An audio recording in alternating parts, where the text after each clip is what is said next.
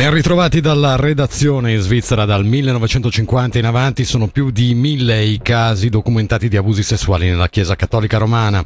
A dirlo uno studio pubblicato oggi condotto da ricercatori dell'Università di Zurigo. Sotto la lente anche la diocesi di Lugano dove gli archivi sono privi di un inventario e i documenti sono frammentari nonché catalogati sommariamente. Per esprimersi sul rapporto la diocesi luganese ha convocato una conferenza stampa per domani mattina.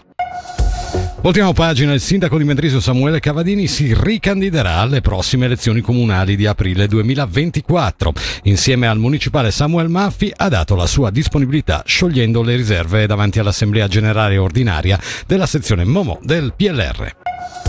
Situazione al Gottardo, la soletta intermedia danneggiata del tunnel stradale è stata demolita e rimossa la scorsa notte, lo ha comunicato oggi l'Ufficio federale delle strade, secondo cui si prevede ancora che la galleria possa essere riaperta al traffico questa settimana.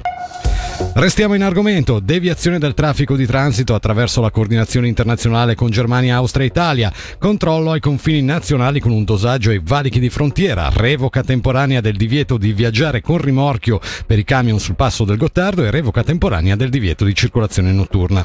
Sono le proposte fatte dall'Associazione Svizzera dei Trasportatori Stradali al consigliere federale Albert Rösti per alleggerire la situazione acuita dalla chiusura della galleria del San Gottardo.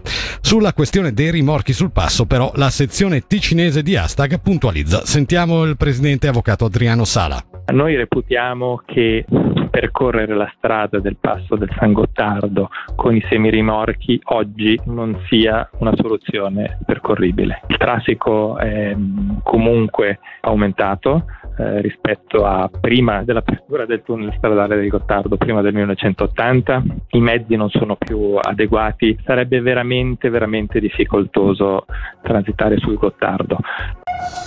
E infine lo sport, conferenza stampa di inizio stagione per l'Hockey Club Ambri Piotta, conferenza che si è tenuta da pochi minuti alla Swiss Miniature di Medite dove è stata inaugurata anche una miniatura della storica pista della Valascia. Per la stagione sono state già vendute 5.325 tessere, 200 in più dello scorso anno nonostante l'aumento dei prezzi.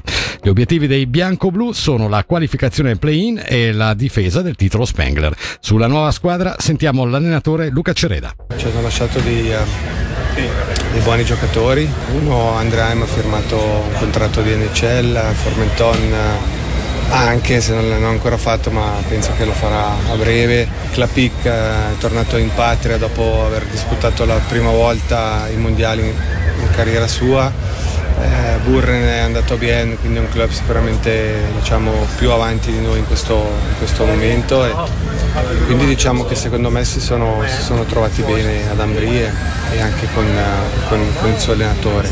Adesso ripartiamo con un gruppo nuovo, con, con i giovani che, che, che, dovranno ripercorrere un po' le, le orme di alcuni di questi partenti e poi vedremo cosa, cosa il ghiaccio ci dirà. E con questa notizia per il momento della redazione è tutto, appuntamento con il Radio Giornale tra un'ora.